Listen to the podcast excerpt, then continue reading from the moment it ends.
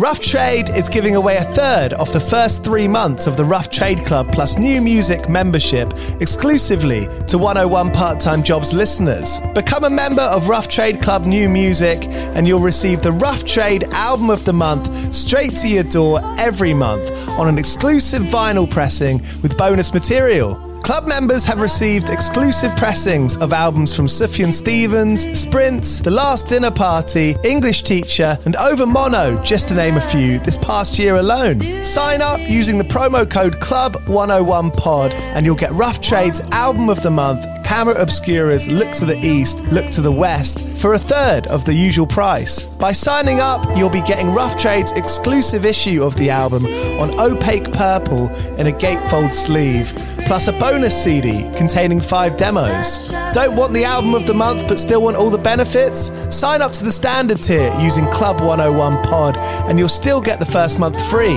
You'll also get free shipping on all orders, 10% off at the bar and on secondhand vinyl in store, and exclusive access to sold out Rough Trade events. So don't hang around. Head to roughtrade.com slash club and sign up with the code CLUB101POD. That's Club101POD and claim money off Rough Trade's Album of the Month today. This offer is for UK residents only.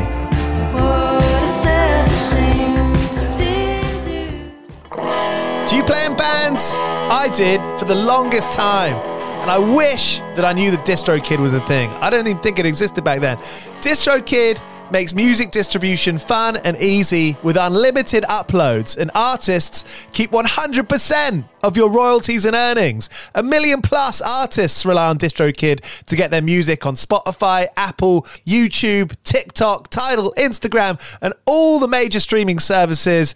When you get DistroKid, you can see a DistroKid bank and withdraw your earnings. You get notified when you've earned royalties and you can withdraw via the app. And you can even check your streaming stats on Spotify and Apple. Get 30% off your first year on DistroKid by going to distrokid.com slash VIP slash 101 pod. 30% off for your first year. That's not bad. We know it's a tough world out there.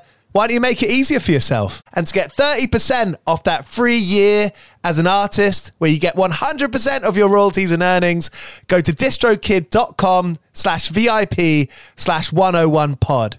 All right, stay with me. I'll be right back after this. Another day is here, and you're ready for it. What to wear? Check. Breakfast, lunch, and dinner? Check. Planning for what's next and how to save for it? That's where Bank of America can help. For your financial to dos, Bank of America has experts ready to help get you closer to your goals. Get started at one of our local financial centers or 24-7 in our mobile banking app. Find a location near you at bankofamerica.com slash talk to us. What would you like the power to do? Mobile banking requires downloading the app and is only available for select devices. Message and data rates may apply. Bank of America and a member FDIC. When you need mealtime inspiration, it's worth shopping Kroger, where you'll find over 30,000 mouthwatering choices that excite your inner foodie. And no matter what tasty choice you make, you'll enjoy our everyday low prices, plus extra ways to save, like digital coupons worth over $600 each week. You can also save up to $1 off per gallon at the pump with fuel points. More savings and more inspiring flavors make shopping Kroger worth it every time. Kroger, fresh for everyone. Fuel restrictions apply. Hello, and welcome to 101 Part Time Jobs, the show where I speak to artists and musicians about the jobs they've worked and how they've been able to survive doing what they do. Laura Stevenson is on today's episode. Her new self titled album is out now. You can get it through Don Giovanni Records in the States or Specialist Subjects Records here in the UK. And she's just announced some European shows next April coming through the UK, including Manchester Punk Festival. So go ahead and look at those dates and book your tickets in. East London's Signature Brew have been brewing beers with bands since 2011. They've made beers with Hot Chip, Sports Team, IDLES, just to name a few. And if you live in the UK, you can get some of their flagship beers delivered directly to your door through their website, signaturebrew.co.uk. And if you use the voucher code 101podcast at checkout, that's all capitals, you can get 10% off your order. All right, here's Laura Stevenson on 101 part time jobs. Go well. Transport, Cheers. transport to wiser hands. To me, you're synonymous. You know, for for a long time, you were synonymous with Brooklyn. Every time we were in Brooklyn, I'd try and text, and I don't think it'd ever go through. But I always kind of felt you're you're a Brooklynite. Uh, yeah, I was there for a really long time. Uh, that was where I came up musically and started like really playing shows and uh, that was where that was like the music scene that I was a part of was like Brooklyn DIY and like the it was like the fest bands kind of like that would play the shows that like we played, you know, like Spoonboy and like, you know, Planet X people and kind of like in that underground where it was like it was like a mix of indie and punk and kind of just alternative, new alternative kind of um that didn't really have wasn't very genre specific, you know, like mm. I don't know. So there was there was kind of like that like freak folk thing where like the Kimya Dawson, Moldy Peaches, kind of like that kind of like spurred on uh or like spun off a lot of bands that were like kind of from the Midwest, I would say, kind of. Um Who had that track Bread Helps? Oh, Emmeline Brodsky. I oh, I know song. Emmeline. Yeah, she went to school with Alex and Peter, um, who were in my band, so that's how I knew her. And she played Hillstock, which was Alex's like um, Alex would do like a festival every year in Clinton Hill, Brooklyn. And that was kind of like where it all started for me. Like I moved to Brooklyn when I moved in with Mike. Um, he was like my boyfriend and now he's my husband. but uh yeah, so like I was living on Long Island. So that just like, you know, uh half hour like drive hour? east. No, it's just like a half hour. I mean, if there's no traffic, it could be yeah, 30 minutes or less, but if there's traffic, it could be like an hour and a half. I don't know. just getting off the BQE.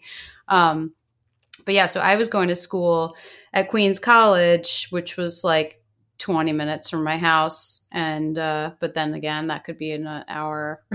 it was kind of a nightmare to drive. Driving everywhere. Driving everywhere. I had a car, which was insane. Um, but I lived on Long Island, so like I had to. And but sometimes I would skip class and and just like go over to Mike's apartment because he lived in Clinton Hill, and I really liked the neighborhood, and obviously I really liked him. So we would just like hang out, and we were just friends at the time. Um, but we were like playing music together, kind of casually. But I just kind of like just really liked him, so I just wanted to hang out with him all the time. Did that feel like a sort of contained kind of area for music and shows and just stuff you wanted to be around. Yeah, Clinton Hill was like very specifically that group of people. Like Dave, um, who did the Pink Couch session, lived with Mike. Um, the Vivian girls lived like in the next building. Like it was all like great man. Yeah, but like Jeff lived further into Brooklyn. He lived in like at that point he kind of lived in I guess it was Bushwick, Williamsburg, kind of. Um, but he was like a train ride away, very close. And he was a friend of mine from forever ago. So I introduced him to Dave and Mike, and then they started Kudrow like a year later. So that was cool because like it was just like people that I had met that were all like kind of coming together in this like one spot. Um, so it was really nice. And yeah, and so like once I was in Brooklyn, I just started you know, we just started playing it like Death by Audio all the time, and that was in um, Williamsburg, Brooklyn. So yeah, it was just very much centered around a couple neighborhoods in Brooklyn. And then like, I don't know, Bushwick started happening and then we like lived in Bushwick and then it got expensive and then we moved upstate. it's like, get me the fuck out of here. Looking back on that time, I think when you look back at a record you've been involved in, it's like, oh yeah, that happened. That was uh, kind of the plan, and we went for it, and and we just you know did it. Did it? Looking back now, does it seem that way to you? Was there a plan? Of course, there's only like so much you, you anyone can plan for. Yeah, I mean there was no plan. It was just like even making my first record, Mike's friend from high school, um, who lived like a couple blocks away from him, had like a tape machine and I lived in like a loft space and he was like able to make a record for me and I only had 8 songs but Mike was like you have to just like record these songs. So like yeah, that was that happened really piecemeal. And then like later on Mike Park was like I want to put this out on Asian Man, like can you put like a couple more songs on it? And then like that happened, but I didn't think that that was like, I didn't even know I was on Asian Man after agreeing to do that because then I told Joe from Don Giovanni that I would make a record with him. And Mike Park was like, Hey, you're on Asian Man. I was like, No, I'm not. What do you mean? He was like, Yes, you are. Um, and I was like, Oh shit, I'm sorry. I already told Joe I was going to do this thing. And whoops. And I've been on Don Giovanni ever since then because then I realized that like once you put a record out, you like, that's kind of like it's understood that you're like on the label kind of. I don't know. I didn't really know how it worked. And i didn't care because i didn't think i was going to be making more things. And that happened with shows too like no one teaches you. No one yeah, tells you that. Nobody tells you unless you like really are a person that is like career minded or like has like this idea where you're just like i'm going to be a musician. Let me figure out how to become famous. You know what i mean? Like i don't know. That just wasn't like my thing.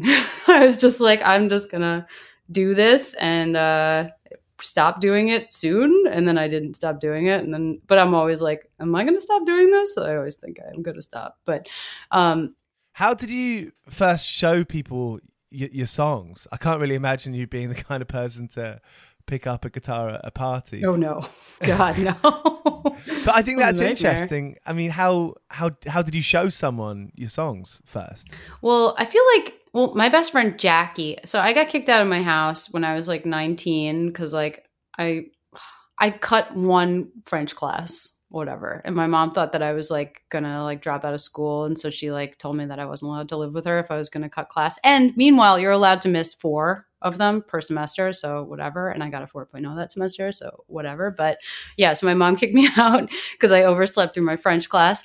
Um, and so then I was living in my friend Jackie's attic kind of um her parents were cool and they like let me live there for a little bit and so i was kind of like that's when i was like showing jackie my songs and she was the first person that heard my songs um so and, and she heard it through the through the floorboards. No, no, no, no, no. Like I would like be done with the song and be like, "Do you want to come hear a song?" And then she would then she would come up and I mean she might have heard me through the floorboards, but she didn't say anything because she was nice. But but like she was the first person I like really shared my songs with.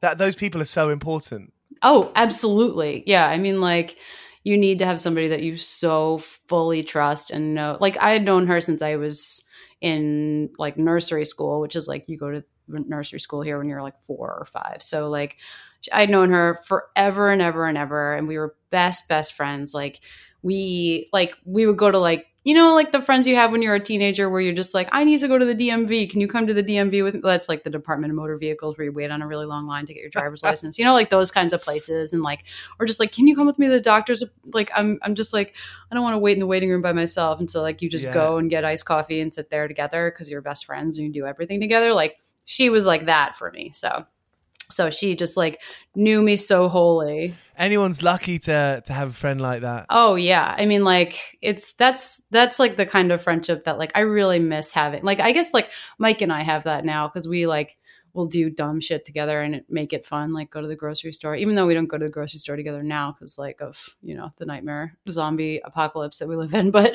like we used to like you know just go to the grocery store at like midnight together and just like have fun because i don't know when you love somebody you just have a good time. Totally. I had a few years in my 20s where i sort of didn't i guess living in different towns where where you know with some of the friends that i grew up didn't have and, and i didn't have the the partner I have now, where it was like you kind of forget that um, stuff can be fucking fun. And also, there's a carnival going past yeah. my window, so I'm not sure if you can hear that. Oh, Um, but but you know, you, you forget that those sort of like banal have to live shit like that that can be fun you know mm-hmm. what i mm-hmm. mean like that's totally up to you yeah i mean and it and it and it helps if you get lucky and, and have a have a close partner or friend that you can do that with yeah, just to like, I mean, anything, exactly. Anything could be fun. Obviously, like sad things can't be fun, but like any dumb, boring stuff can be can be turned into a good time if you just have a positive attitude. I think I don't know. So, yeah. And that dark stuff, that sad stuff, it equally because you because mm-hmm. you communicate and like, fuck, you go fucking crazy if you don't talk. And I know, I know, there's probably someone listening to this being like, oh my god, all I ever read is don't be afraid to talk, but you know what? In my experience yeah. No absolutely. Like my sister and i have that. We're like even if something is really sad like we were at my grandma's funeral um in, when i was like in high school and we were we were coming home on the train and we were like really sad. We were on the long island railroad and we are sitting next to each other and the lady across from us she just like my sister just touched my hand and was like, "Have you ever seen Sword in the Stone? Have you seen Sword in the Stone? You know the Disney the Disney movie." No. the woman looked exactly like this character called Mad Madam Mim. You got to look it up. Anyway, uh, she has like crazy hair and she's like a witch kind of, but she just like she just like touched my hand and was like, "Have you seen Sword in the Stone?" And I just looked up and like that is my only memory for my grandma's funeral is like this like hilarious moment on the train with my sister who's like equally ridiculous. So yeah, we have that too. I mean, in your records, there's there's a lot of sadness. There's there's a lot of darker themes, but there is humor in there. Is that something that you've you know seen in yourself? Can you can you objectively see that in in your own writing? I don't know. I guess I guess it's interesting because I do pair a lot of like sad themes with kind of like more upbeat um it's like types of songs. Like uh some of my saddest songs do have like a jaunty kind of like happy sound like lacking of any minor chords. So i think that there's something to be said for that. I think like kind of trying to uh i don't know not be so heavy handed and usually also even like my saddest songs are just like but the last like the last sentence of the lyrics is like and everything's gonna be okay. You know what i mean? Like there's always like a and do do do like don't worry. Um so yeah i think there's always like a little bit of optimism in there I mean, like I never really have a plan, you know, with my writing either. I'm I'm like very I don't know. I guess I'm just I'm not a planner. I don't really like think about things in terms of like albums and I don't think about songs in terms of like their entirety until like I'm done with it and I'm like, "Oh yeah, the song's over."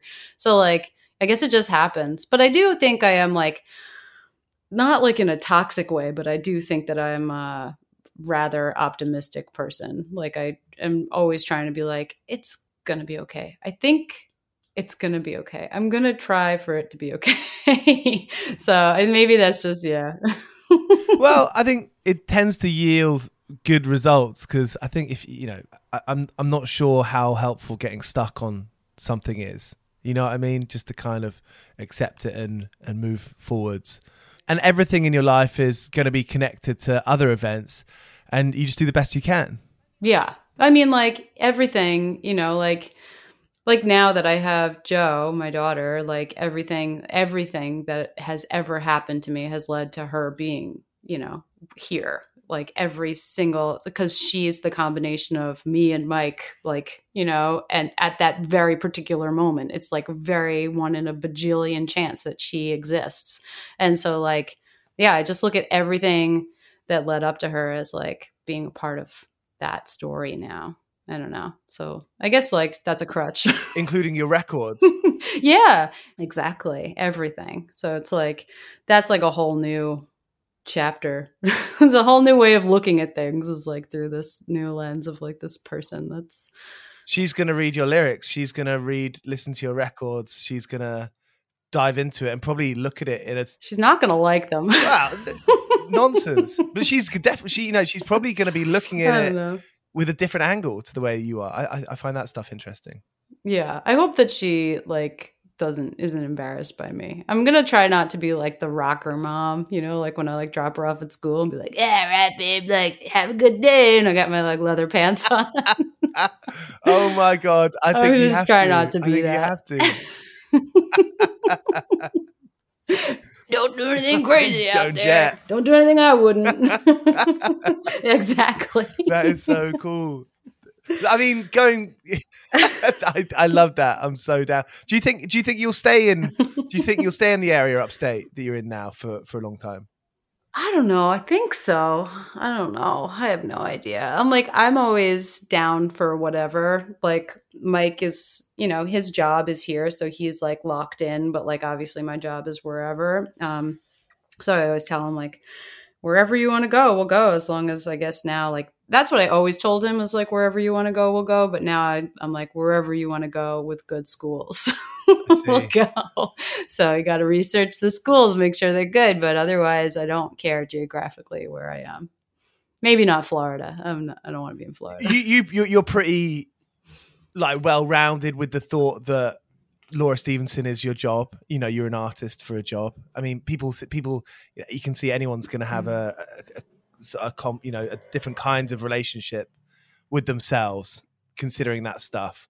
I mean, that you know, identifying as an artist. I don't know. I mean, like, I'm always on the verge of quitting. So, but then I could start something new in this new place that we are, Ohio. I don't know where we're going, California, Portland, Oregon.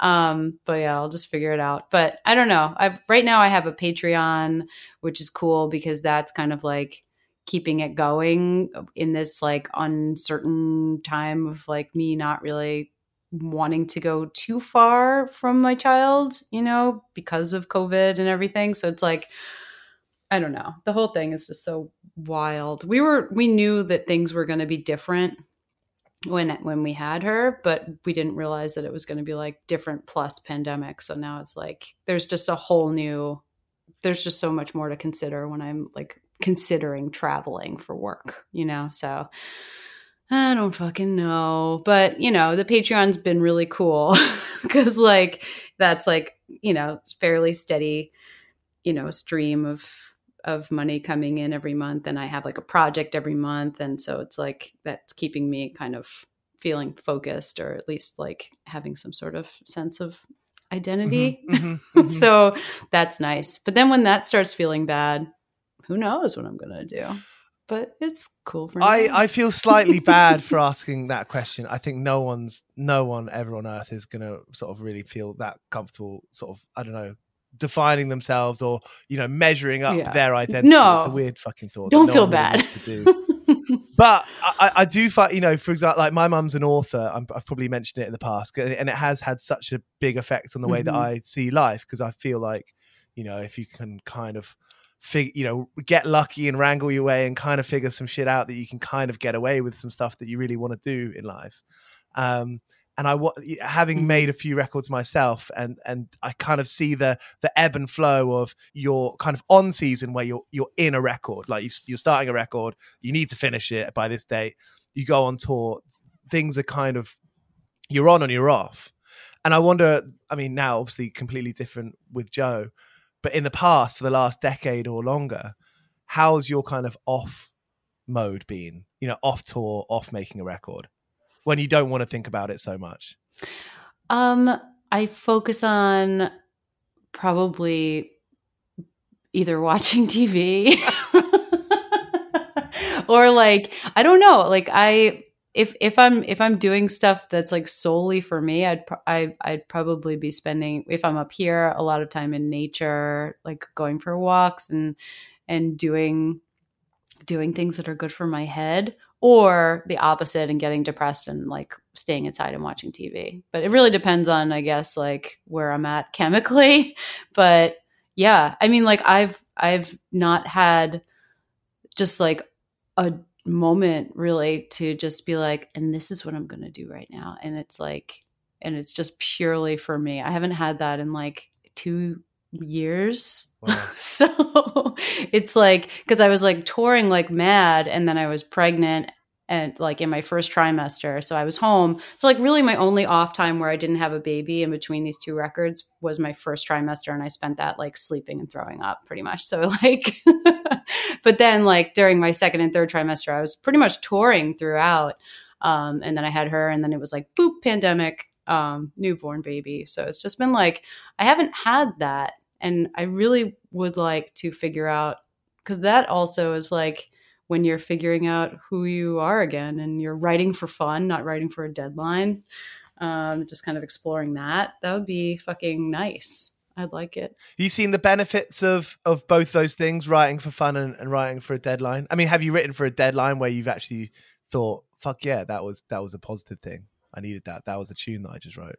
Well, I did that twice during uh during the pandemic. I I wrote for a deadline. I like gave myself a project because I like obviously can't write for fun, but I would like Mike was like giving me an hour here or there, like you know, like I'd come out to the studio because he's working two jobs also, so he he and not sleeping, so it was like insane, and we had no help, no help at all, no family, no nothing, so it's just the two of us against this child, um, and so like I I I said on Patreon, I was like, I'm gonna put out a new song, and then I was like, fuck, why did I say that? But I said it in like my update video, so then I had to write a new song, and it was like so fucking stressful because like I just had to create something and I wanted to push myself, but I think I was just feeling like overly ambitious. And I don't know if my hormones were like going crazy, but I was like, I'm going to do this. And so it was like, it was very stressful. And much of it was, I, it was me versus this like fly.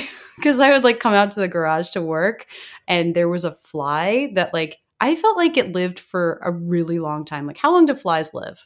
I'd say a couple of 24 weeks. hours? a couple weeks you think i don't know i don't i have, I have no, no idea. idea. how long flies live but like i always thought they lived for like a day or two they're like they got super quick reactions so that means time is going slower yeah. for them than for us whoa so maybe so maybe to them yeah whoa good thinking seen the film yeah Tenet? you just blew my mind wow that's Tenet blew too. my mind anyway so like have you have you ever seen a movie where like it's about like a, a writer having like writer's block and like so then like all of a sudden there's like there's like this thing happening and like so like the fly was like my like nemesis in this like scenario. And so like I spent a lot of time trying to kill this fly and I felt like the fly was like me fighting my like I was fighting myself. It was the fly. Whatever but like so that was that experience. I finally wrote the song and actually it ended up being pretty good. I'm I'm pretty proud of it and like whatever record comes next, um, that'll go on there and it'll be like more developed, but whatever. So I finished it and I put it on my Patreon and I was like, here it is and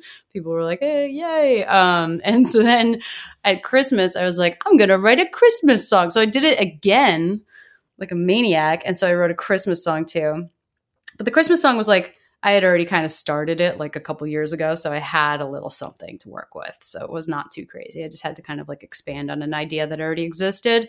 Um, and it's a Christmas song, so I mean, like, how intense is it going to get? So I did two things to a deadline, and it was bad. It was. Uh, I think the result was fine, but the um, experience was unpleasant. Does it feel like having that Patreon and having that? You know, it's it's it's like a you know it's a it's, it's a structure you know it's literally a structure on your on your screen and for everyone who's supporting mm-hmm. you being a patron.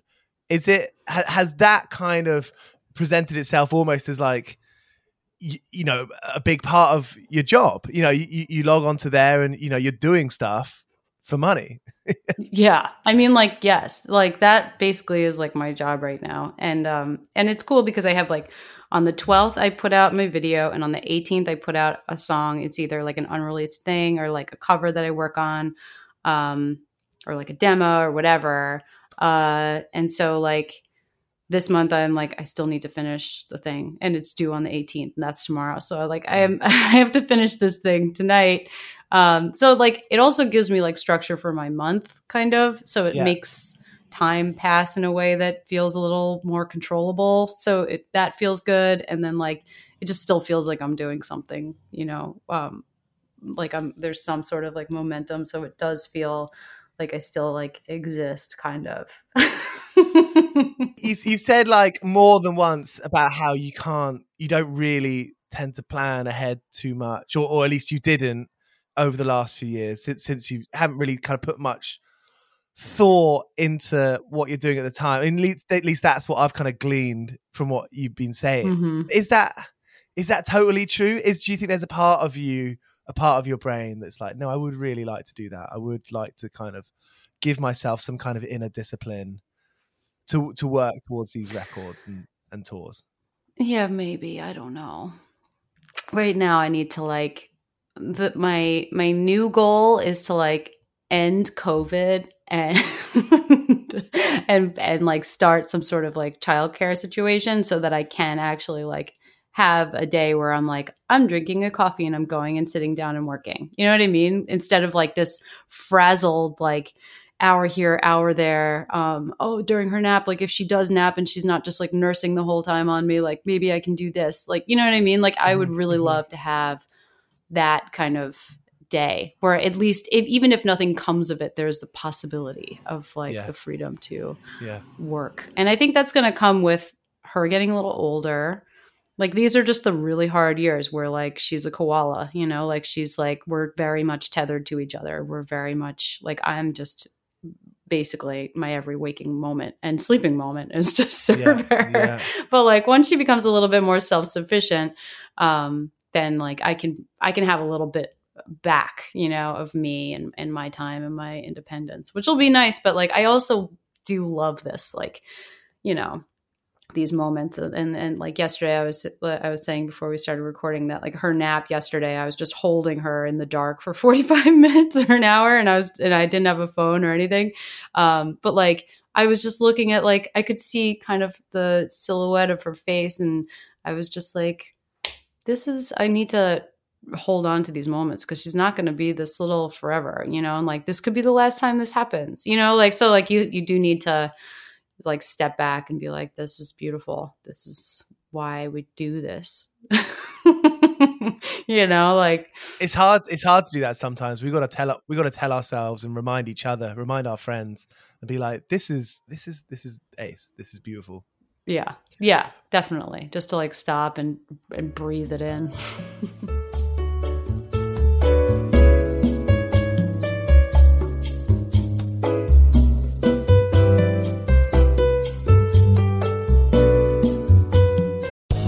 Casino asking people what's the weirdest place you've gotten lucky? Lucky? In line at the deli, I guess? Aha, in my dentist's office.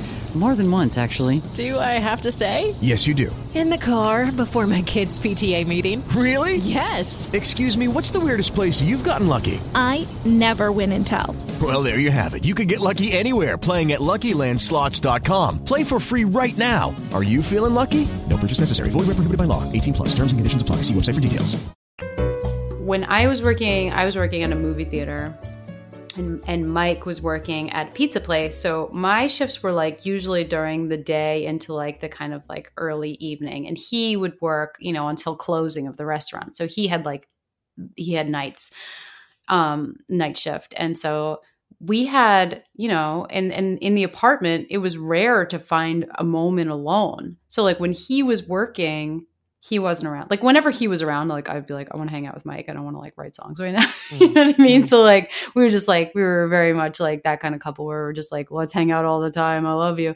Um, and so but when he wasn't there, and usually also my other roommates wouldn't be around at night because they like had lives or like, you know, boyfriends or girlfriends that lived outside of our apartment. And so like I would have an empty apartment and I'd be like, whoa, this is rare. And so I would just really take advantage of that and make as much noise as I wanted. I mean, I wasn't super noisy. I usually, you know, I'm writing on an acoustic guitar, but like, you know, sing whatever gibberish comes out that's not words yet, you know, like yeah, whatever, yeah, which yeah. is like super embarrassing when you just have like filler sounds. Um, but like, so it was like, I felt free to do that. And I think that that time was so precious and so limited that I really um, just squashed a lot of good stuff into those into those very precious few hours that I had of solitude in a Brooklyn apartment with, you know, four roommates. Yeah. Yeah. So yeah. Those were those were my my special times. Do you miss that? Do you miss living with people? I mean, I I, I can imagine no. no. no way. No fucking way. I I'm like I'm a little bit of a control freak about my my space, my personal space. I mean on tour you're you just have to give up, you know, just give it up. Like you're not going to be able to keep things the way you want them. Like this is just it's it's chaos, mm-hmm. you know? And but like when I'm home, I really really like things to be clean. I really really like things to be put away. I don't want clothes on the floor. You know, if they end up, you know, like sometimes, you know, the room by the end of the week, the clothes end up on the floor, but then we do the laundry. So like, yeah. it's fine. But like, you know, it's, it's, I just really like to have like, not in like a super anal retentive way, but I, I really do like to have um, things in in their place. And when you live with a bunch of people, that's never going to happen. And you don't want to be that shitty roommate who's leaving post-it notes of like do this, do that. You know what I mean? Like mm-hmm, mm-hmm. so I would just like make me and Mike's room, I would make that like our little safe space, our little safe haven and that was all things that were in the place that we wanted them to be. And then like the common areas would just be like, ugh, chaos. So I hated that. Also like I cannot go to sleep if there's dishes in the sink. Like I cannot. I can't wake up to a, a, messy kitchen. I can't do it. It fucks up my whole day. And so like I don't know, that's an Italian thing my mom told me. So like cuz she's very much the same way. And so like I just can't. I can't have any dishes in the sink. And when I lived with people, it was like dishes all the time. Or I'd just be like angrily doing everybody's dishes, you know, with a frown on my face. But like I just can't. so it's nice because like Mike is in Mike understands and he he he does the dishes a lot. Did you have problems with having like headspace or having that kind of headroom to to write lyrics when I lived with people? Yeah, I've often found it hard to. oh yeah. Think straight when there's five voices getting smashed in the kitchen. Oh yeah, absolutely. I mean, like, I can't even I can't read and listen to music at the same time. Like I, I, know people can do that. I can't do that. I like I am a very like singular focus person. So I'm easily, easily distracted. And so yeah, it was it's definitely very difficult for me if there's any sort of stimuli to mm-hmm. stay on on the task at hand. so yeah, I uh it's just it's really nice to just have it be me and Mike. And my last living situation that was a group was my band, which was awesome because we could just practice whenever, you know, just like mm-hmm. G chat everybody, be like, you cool to practice in like 20 minutes? And then we just meet up in the attic and practice, you know, like it was very easy and we could practice for as long as we wanted and like really got good as a band, like playing together. That was like really mm-hmm. fun. And that's when we were playing with Sammy, who's the drummer that I play with now. So she and Mike, I think, as a rhythm section, just like so locked in in that situation.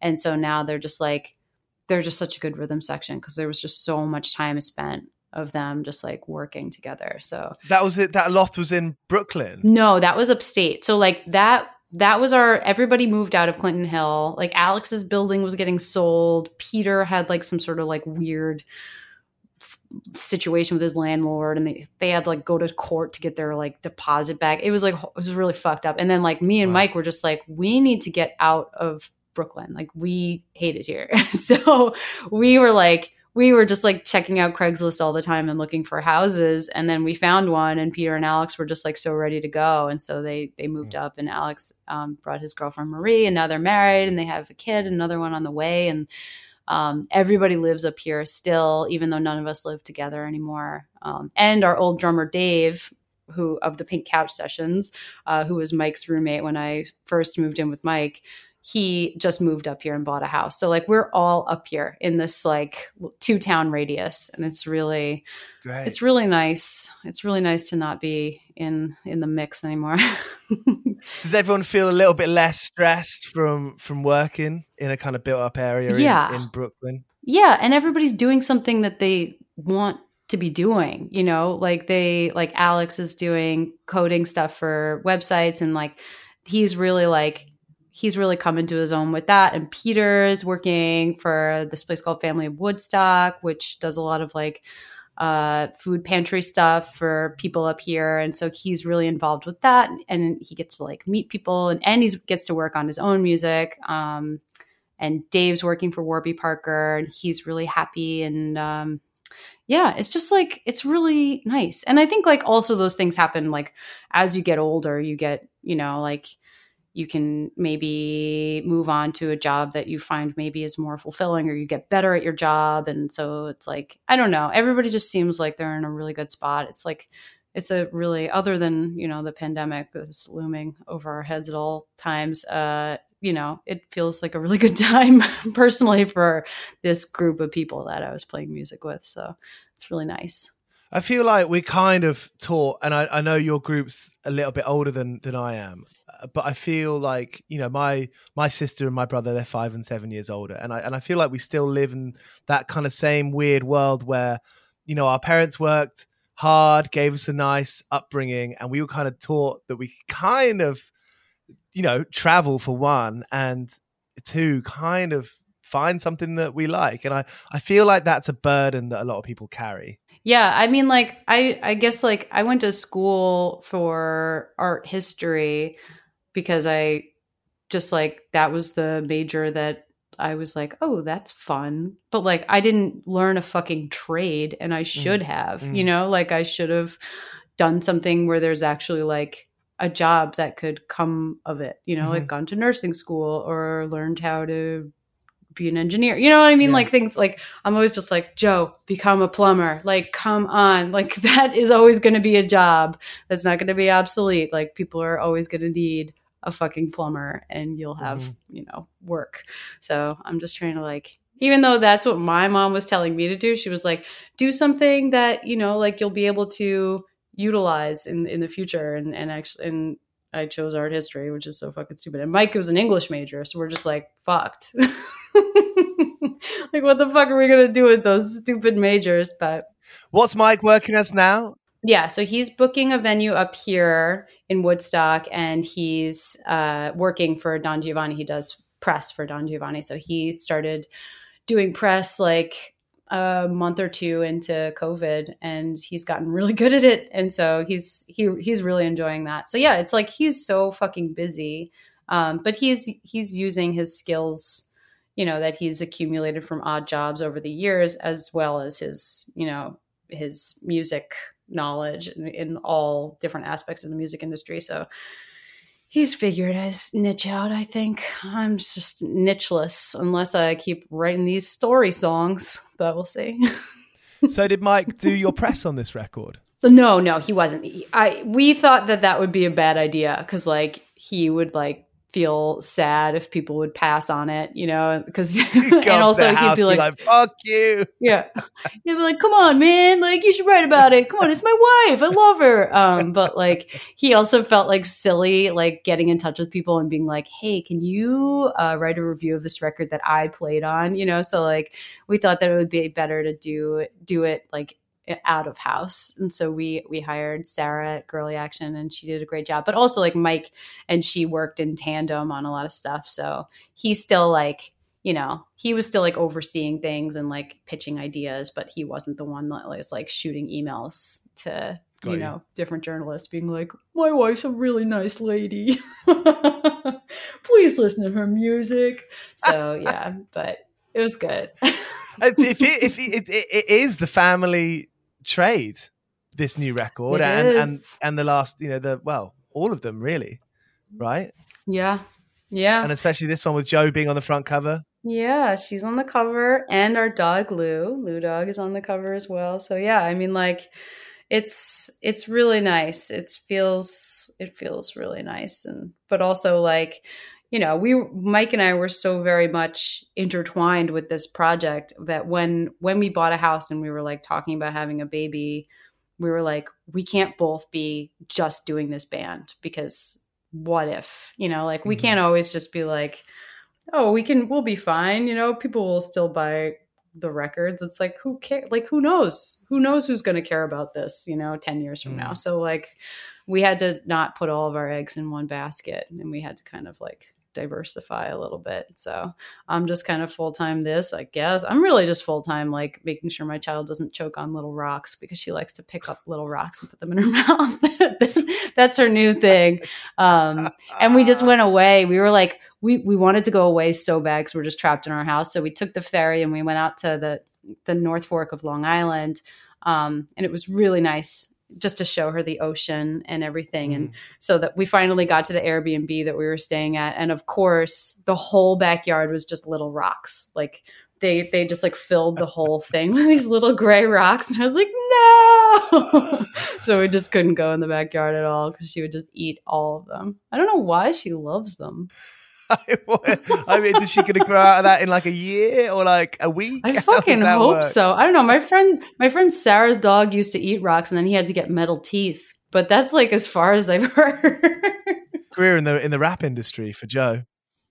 Oh yeah, that actually could be cool. Yeah, I'm gonna Some have grills. to look into grills for her. Baby grills. Who's in the um in in the bathrobe uh, above the record rack, above your head on the front cover of, of the record? Oh, that's Harry Nilsson. He's a songwriter, singer, one of my favorite singers of all time. Uh, that's him.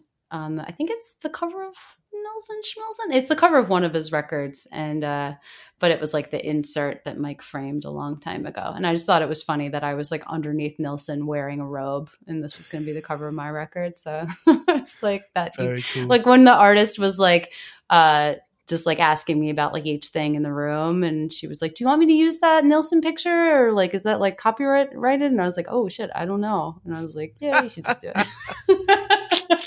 it's too perfect to not.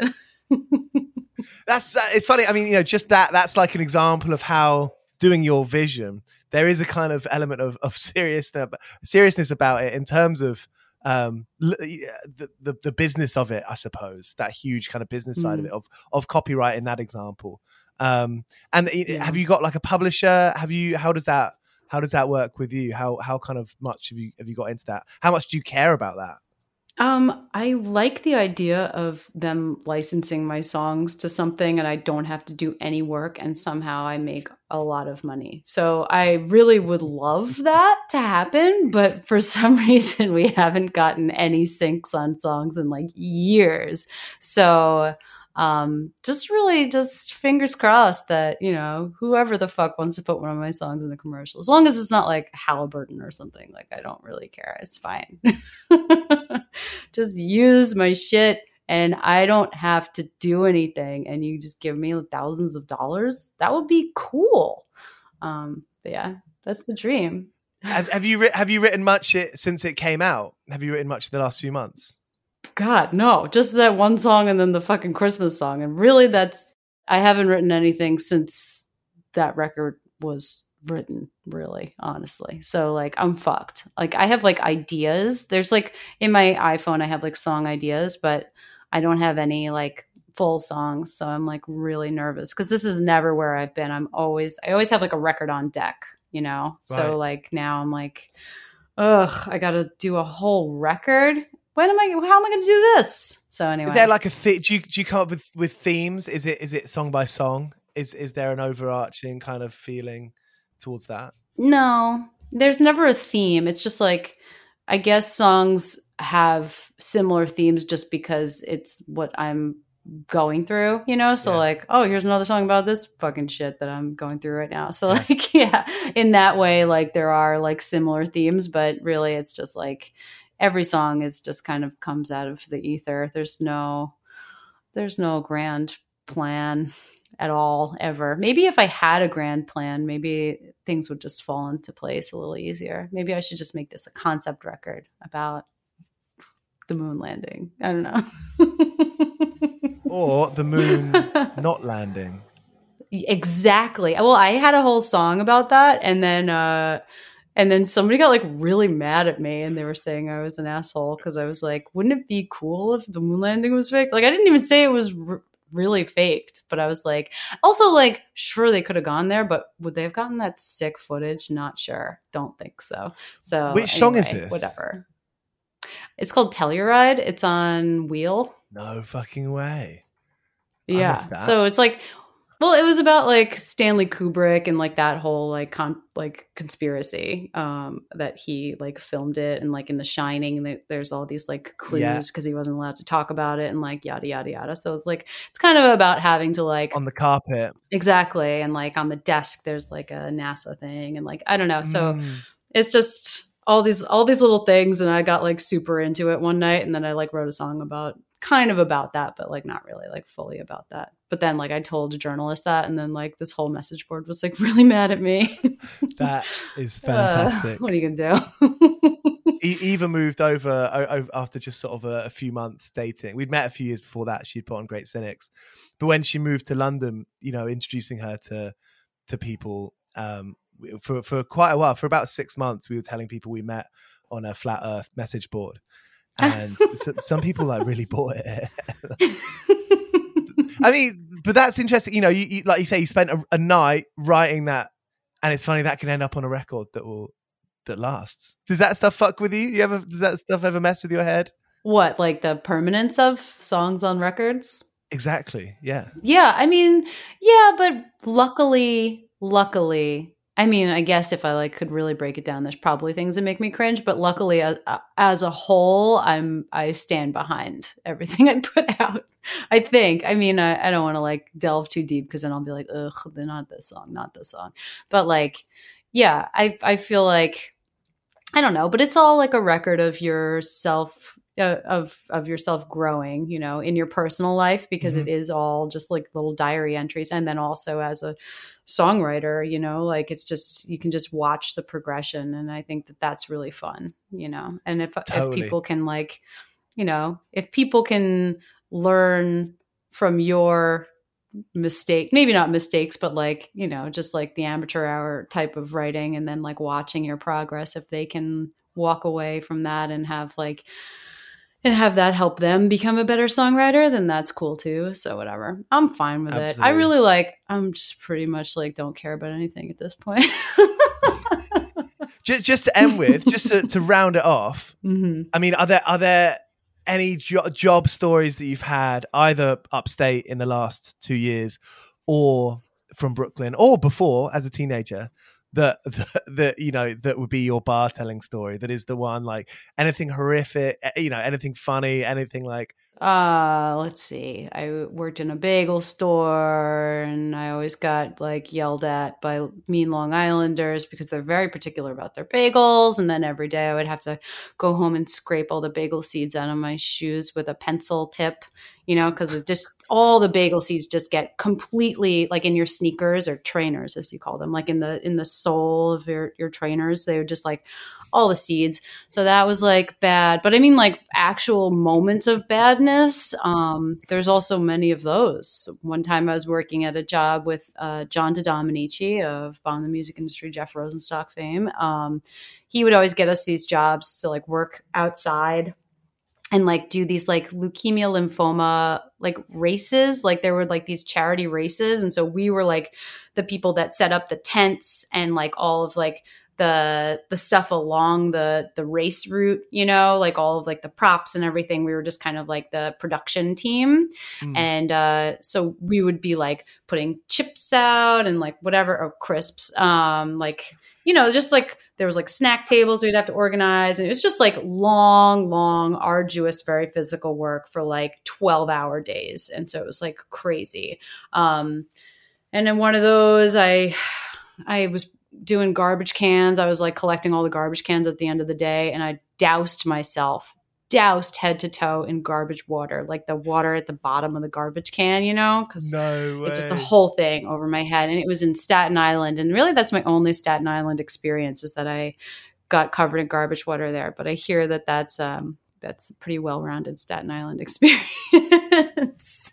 Not to talk shit. Um, but yeah, so like just yeah, and I would I would work the door at shows and there was one show that a booking agent that had passed on us like we were doing all these like interviews with different booking agents um, and so it was like two years later and this guy had like passed on working with us because he was just like you're not going to make me any money and i was like you're probably right.